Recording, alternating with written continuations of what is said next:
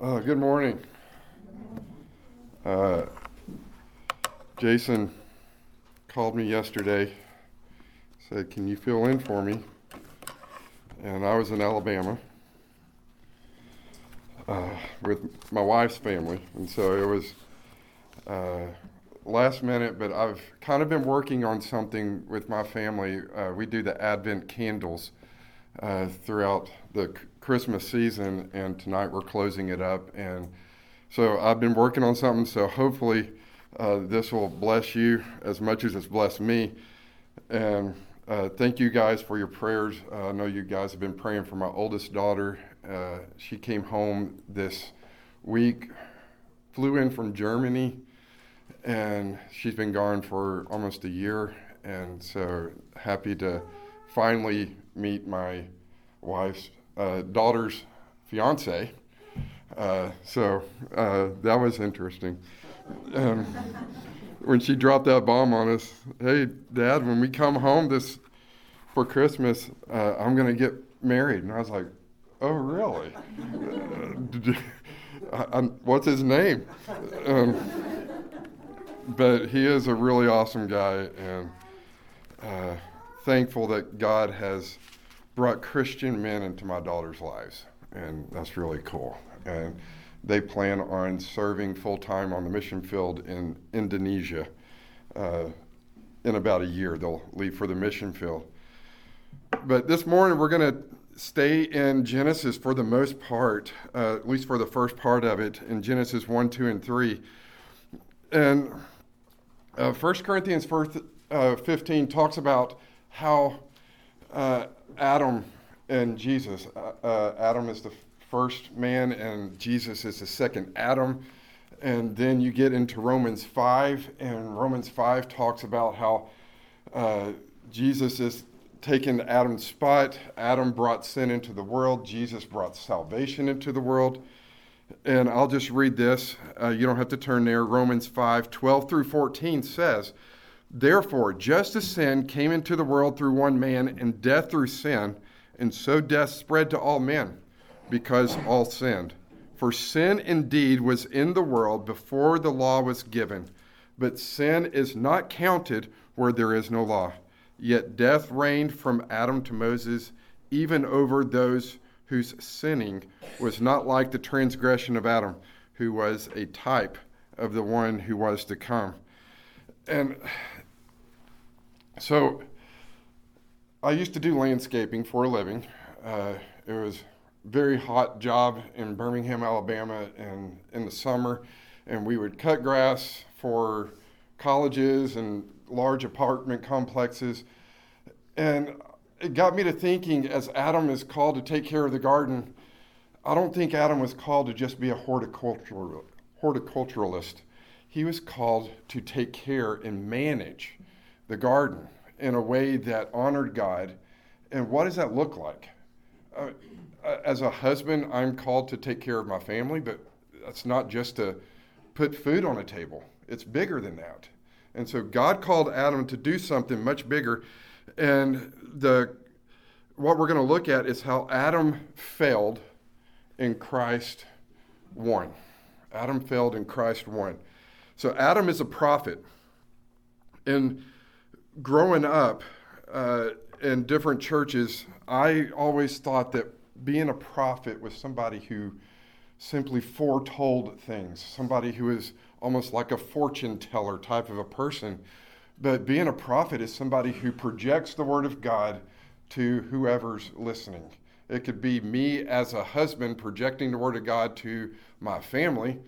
And if uh, I hope and pray that uh, the dads and granddads and everybody are doing devotions with their kids at night and praying with their kids at night because I mean the Bible tells us to train up our kids in the admonition of the Lord. And Adam is there trying to be a prophet in the Garden of Eden, but that raises another question. Who's Adam being a prophet to? Because there's nobody there at the beginning except Adam and a bunch of animals. And I, I look at my life, uh, I like to get away from people sometimes and get off by myself.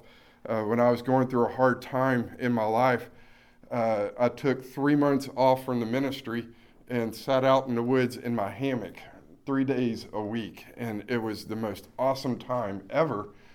But that doesn't classify me as a prophet because I like to hang in my hammock. So Genesis 2:19, if y'all could turn there, we'll be in Genesis 2 a lot. So what classifies Adam as being a prophet? So out of the ground, Genesis 2:19, out of the ground the Lord God formed every beast of the field and every bird of the air and brought them to the man to see what he would call them. And whatever the man called them, every living creature, that was its name. Generally speaking, it's the prerogative of the creator to name his creation. It's the uh, the artist to name his painting. And but God didn't take that opportunity to do that. He handed that opportunity over to Adam and said, I want you to name every creature, every living thing. And God handed that over to him, and that is what gives Adam the opportunity to be called a prophet. He spoke the words of God and named all the beasts of the field and everything. And what an opportunity to be 100% selected by God to do that. Number two, Adam is a priest. How can you be a priest? Uh, throughout the Old Testament, we read how the high priest were the only ones who would go into the presence of God inside the Holy of Holies. And, and then after Jesus died, the temple veil was ripped and the Holy of Holies were no more. But inside, in Genesis chapter 3, inside the garden, uh, and says that, and they heard the sound of the Lord God walking in the garden in the cool of the day. And the man and his wife hid themselves from the presence of the Lord God among the trees of the garden. So they knew God so well that they heard his footsteps. Now, if you ever get the chance to come over to my house down in the basement, whenever a family member walks down the stairs, you can hear them from a mile away. And I can tell who's walking down the stairs. Justice, like 90 miles an hour. I mean, he just takes off. And and if I go before him down the stairs, he's like right on my tail, just about to knock me over. Uh, Lydia, she's kind of a ninja going down because she's gotten used to me hiding behind the corner of the stairs and scaring her half to death. And so she goes down really quietly. Jeremy, I can hear him coming down the stairs uh, because he always says something weird uh, coming down the stairs. But because Adam and Eve were created sinless, they were able to walk directly with God in His holiness. If you remember back when Moses was up on Mount Sinai, he couldn't look at God's holiness, but God allowed him to look at his shadow, at his back. And but Adam and Eve were able to walk in, with God throughout there. And then you know uh, that in the cosmos of the temple, that Eden is the garden sanctuary of what does what every sanctuary needs and every sanctuary needs a priest. And in Genesis chapter 2, verse 15, and the Lord God took the man and put him in the Garden of Eden to dress it and keep it. Now, in our language, that doesn't sound like God made Adam and Eve, Adam the priest of the garden. But when you look at the Hebrew of those two verses, of that verse, it says in Numbers uh, 3, 7, and 8, and the priest shall keep his charge in the charge of the whole congregation before the tabernacle of the congregation to do the service of the tabernacle. And they shall keep all the instruments of the tabernacle of the congregation in the charge of the children of Israel to do the service of the tabernacle. And so in the Hebrew, the, the words there, uh, the verbs translate to serve and to guard.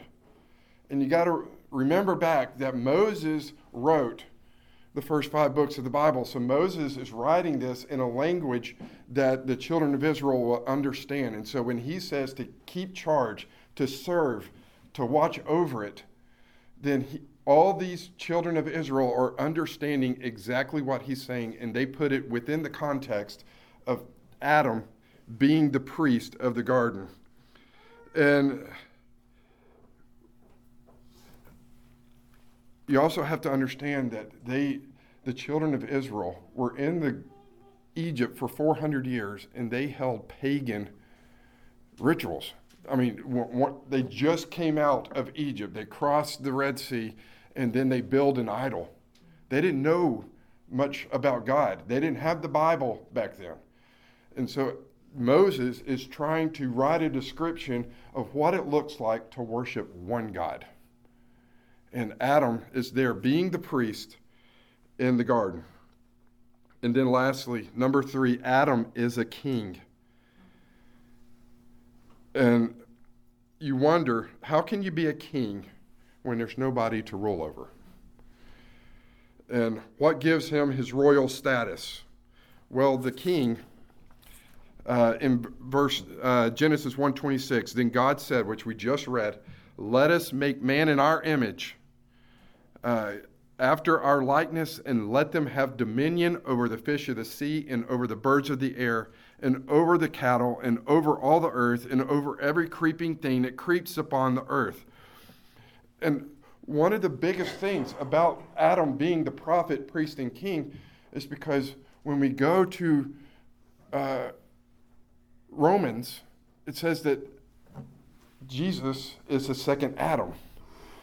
And then you go to Ephesians 5, and it says, Husbands, love your wives just as Christ loved the church. That's not talking about just dying, guys. That's what I was taught growing up is as long as the husband is willing to die for his wife, that constitutes husbands loving your wives. But I've met a lot of husbands that don't treat their wives good and their wives are living in hell, but they're willing to die for them. And so there's a lot more to this story than just doing this.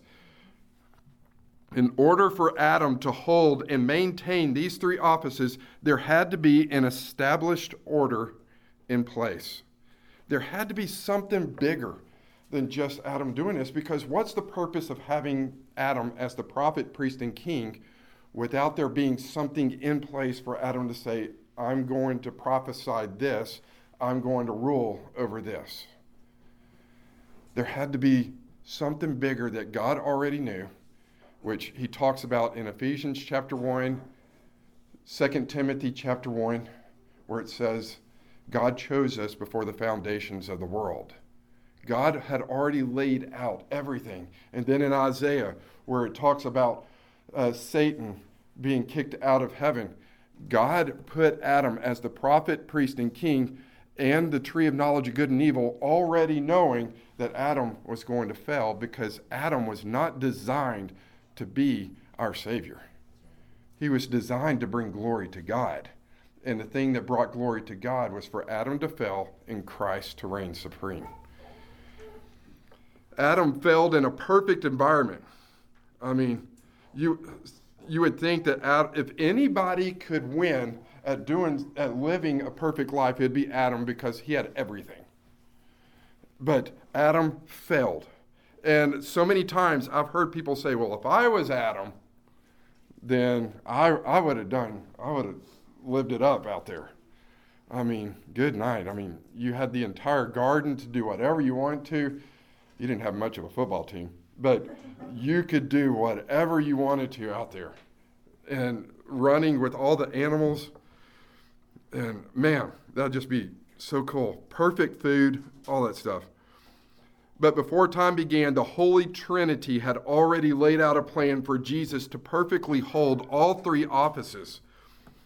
I mean, in Ephesians 1, I mean, the Father, the Son, and the Holy Spirit have already laid out this plan for Jesus to be the King of all kings and the Lord of all lords. And it, Jesus is not a reactionary God, but he is a very proactive God. And he sits there and goes, I want to bring all glory to God. Jesus didn't do miracles just to do miracles. He did miracles to point people to God. He didn't want people to idolize himself. And Jesus did not set up uh, do as I say, but not as I do relationship. Jesus came to earth to subject himself to the law and show that he was the only person who could fulfill the law. So Jesus is prophet.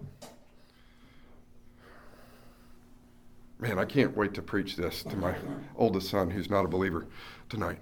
Um, Jesus is prophet.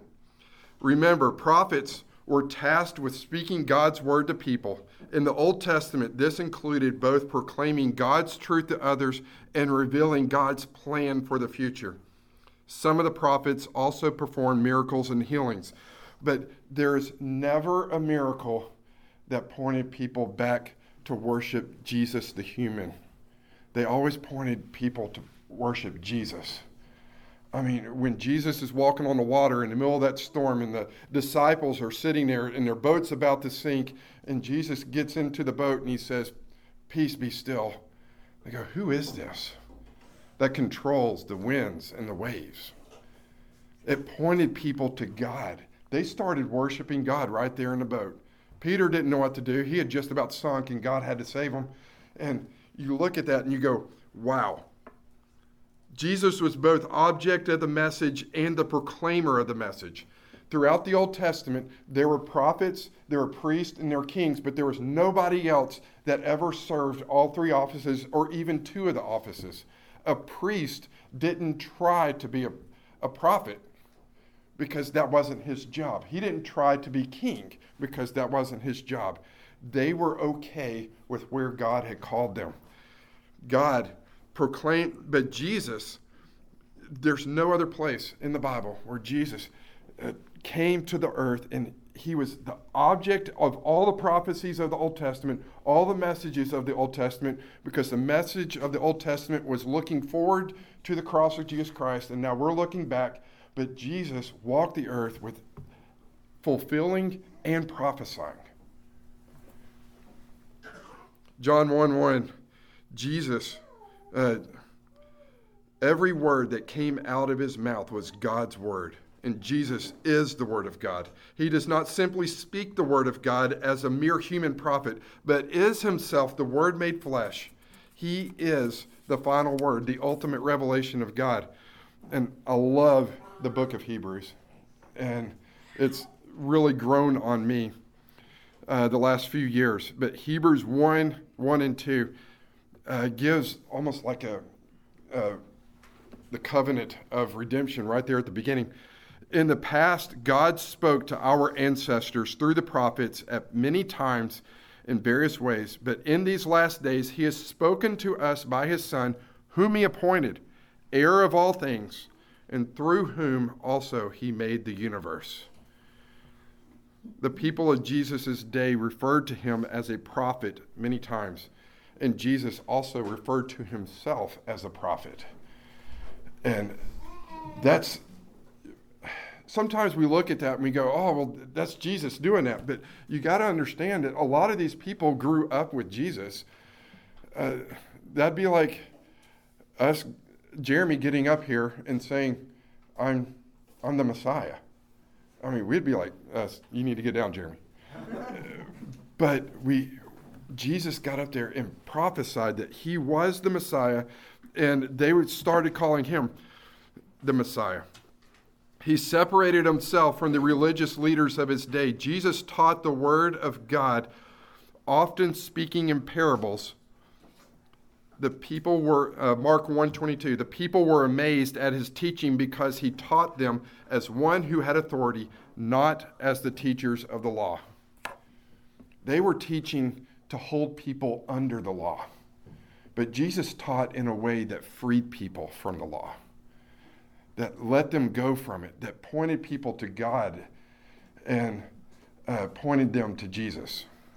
Ma'am. Jesus prophesied his own prophecies. Uh, pending the death and resurrection, Jesus prophesied Judas's betrayal. Jesus prophesied Peter's denial. And Peter even said, I'm not going to do that. He said, Wait and see. He predicted the coming of the Holy Spirit, the persecution of his followers in Matthew chapter 5. Blessed are the persecuted and the destruction of the temple that happened in 70 AD. Even though all the people in that world at that time said, no, nobody can tear down this temple. In 70 AD, it happened. Perhaps the most encouraging for believers today is Jesus prophesied his coming return. Wow. And Jesus was a prophet. Like many of the Old Testament prophets, Jesus performed many healings and miracles. He compared himself to Elijah and Elisha. The people of Nazareth rejected Jesus, but Jesus prophesied that he would be rejected, and he prophesied that we would be rejected if we, if we teach about him. And you look at all these pastors and preachers and evangelists these days that people love and adore. And then you look at them and go, are they preaching the Word of God? Because the Word of God divides and it separates sin from the righteous. And when you preach God, you're going to be hated, you're going to be talked about. And every time something happens in our at our house or something like that, Naomi always corrects me. Sometimes more sternly than others. But she always corrects me and says, This is what we should expect. When we talk, when we go to motels and we try to get our foot in a motel so that we can start doing ministry at some of these motels, and we get run off, sometimes cussed at, and different things, we should expect that because we're going there to preach God's word. And but what, what keeps us going? What, what, what pushes us to preach God and preach His Word? It's because we know that God is coming back for us. We know that God is going to establish His kingdom. We know that there's something bigger than what we have right here, right now. Lastly, Jesus is priest. For there is one God and one mediator between God and mankind, the man Christ Jesus. 1 Timothy 2 5. And Hebrews, which I love, details how Jesus became our high priest. Uh, Hebrews 4 14 through 16, one of my favorite passages of Scripture. Therefore, since we have a great high priest who has ascended into heaven, Jesus, the Son of God, let us hold firmly to the faith we profess, for we do not have a high priest who is unable to empathize with our weaknesses, but we have one who has been tempted in every way, just as we are, yet without sin. Let us then approach God's throne of grace with confidence so that we may receive mercy and find grace to help us in our time of need. There is nothing we can do to earn salvation because salvation is not found in us, but in God's righteousness. We can come to God and talk directly to God without going through a high priest, not because of anything that we did, but it's all because of what Jesus did. Bryan Chapell says, Jesus loves us not because we are good, but because he is. Jesus is not our ultimate high priest because we are the ultimate congregation. He is our high priest because he is holy, righteous, and perfect. He is our high priest because there is no one else in all of the past, present, and future that could ever fill this position. That's what we want out of a high priest.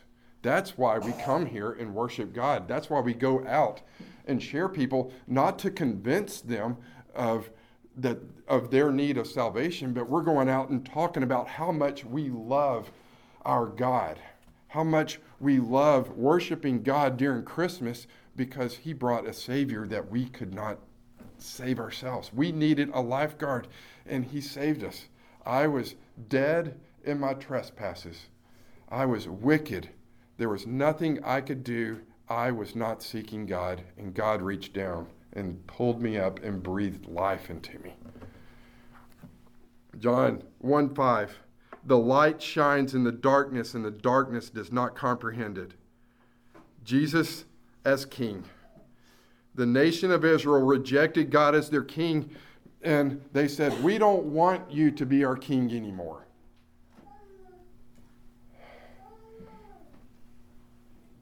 I've had, uh, our oldest daughter was a really tough person to raise. I thank the Lord, God opened her eyes. But when one of your kids calls you different names that you probably wouldn't like to be called or uh, does things that you're like, mm, that, wow, it's hard. And God, His people, the nation of Israel, openly chose to reject God as their king. And they said, We don't want you to be our king anymore. In fact, we not only want, don't want you to be our king anymore, we want to be like the pagan nations that are around us, and we want a human king. And God, through Samuel, said, Well, if you choose to go in this direction, this is what's going to happen to you.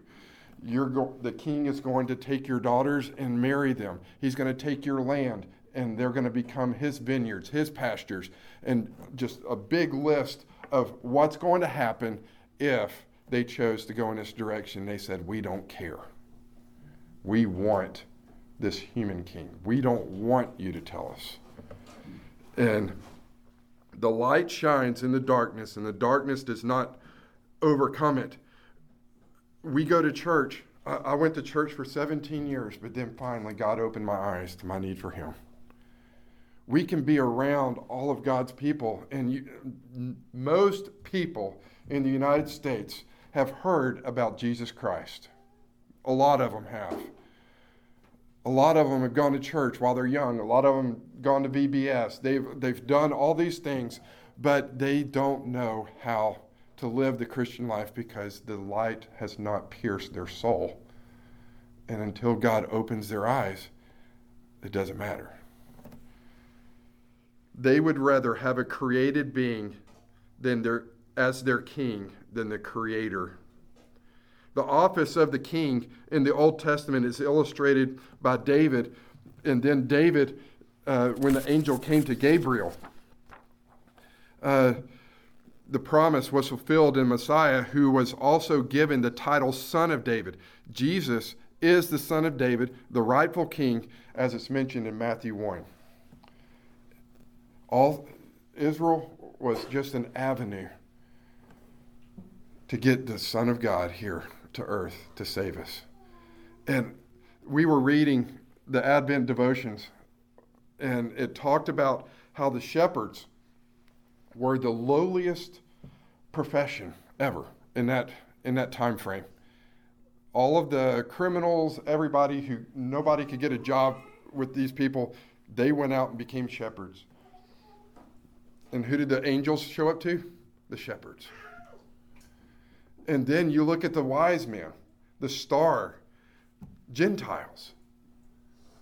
Could have come from China, could have come from Iran, Persia. I mean, we don't know exactly how far they traveled, but God showed up to Gentiles. He didn't show the Jews the star, He showed Muslims the star. Matthew 3 2 says, Repent, for the kingdom of heaven is at hand. Jesus has always been king, whether the children of Israel wanted him to be their king or not. And he, we don't have to, Jesus has always been sovereign. Just because they had a different king than God from that point moving forward doesn't mean he lost his sovereignty. He has always been king the son of David, would be a ruler over God's people and also their, their deliverer. The Jews of Jesus' time expected a political king. Instead, Jesus conquered sin and death. Sometimes our plans are not what Jesus wants. It's not what his plan was. He set the plan in motion before the hands of time began.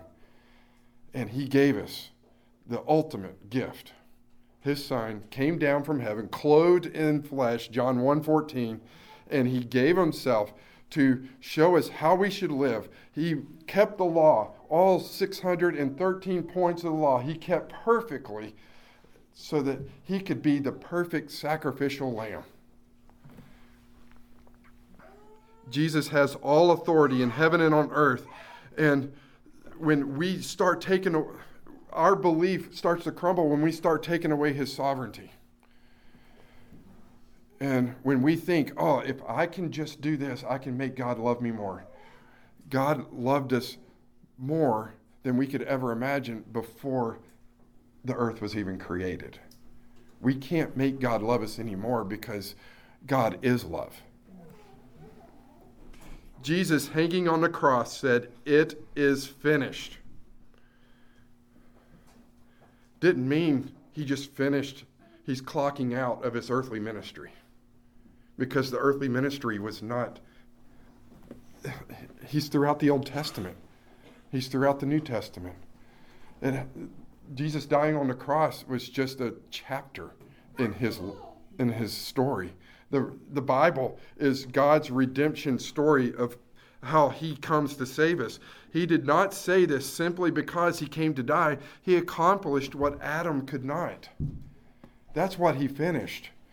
Adam could not live perfect, holy, redemptive lives, and so he God came and showed how awesome and holy he is. What is the chief end of man? The chief end of man is to glorify God and enjoy him forever. During this Christmas season, we need to remember that we are not just celebrating the birth of Jesus. We're celebrating the King of Kings and Lord of Lords showing off his holiness in such a way that there was no question who was to be the Messiah.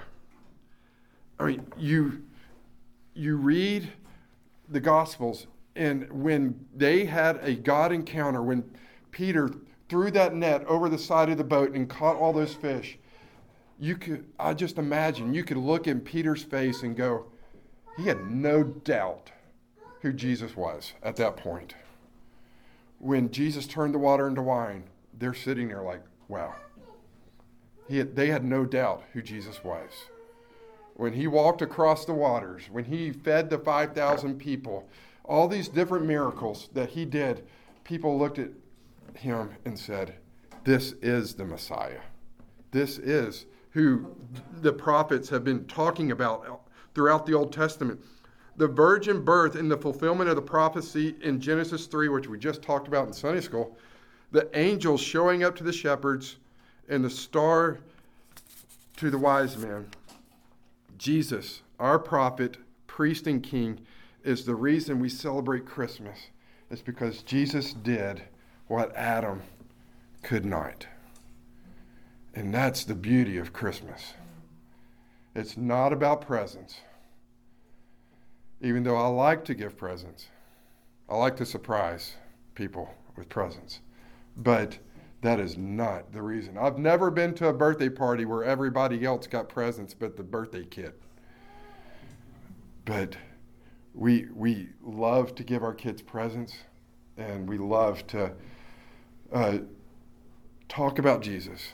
But during this Christmas time, please, I encourage you to take time to Focus on Jesus because he is the only thing that matters.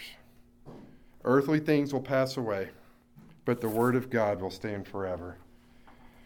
As I I want to close out in prayer and then whoever's going to pick up can come up here after that and we'll finish up the service. Dear God, you are awesome and powerful. God, thank you for doing what we could not. We are not capable of being perfect, you are.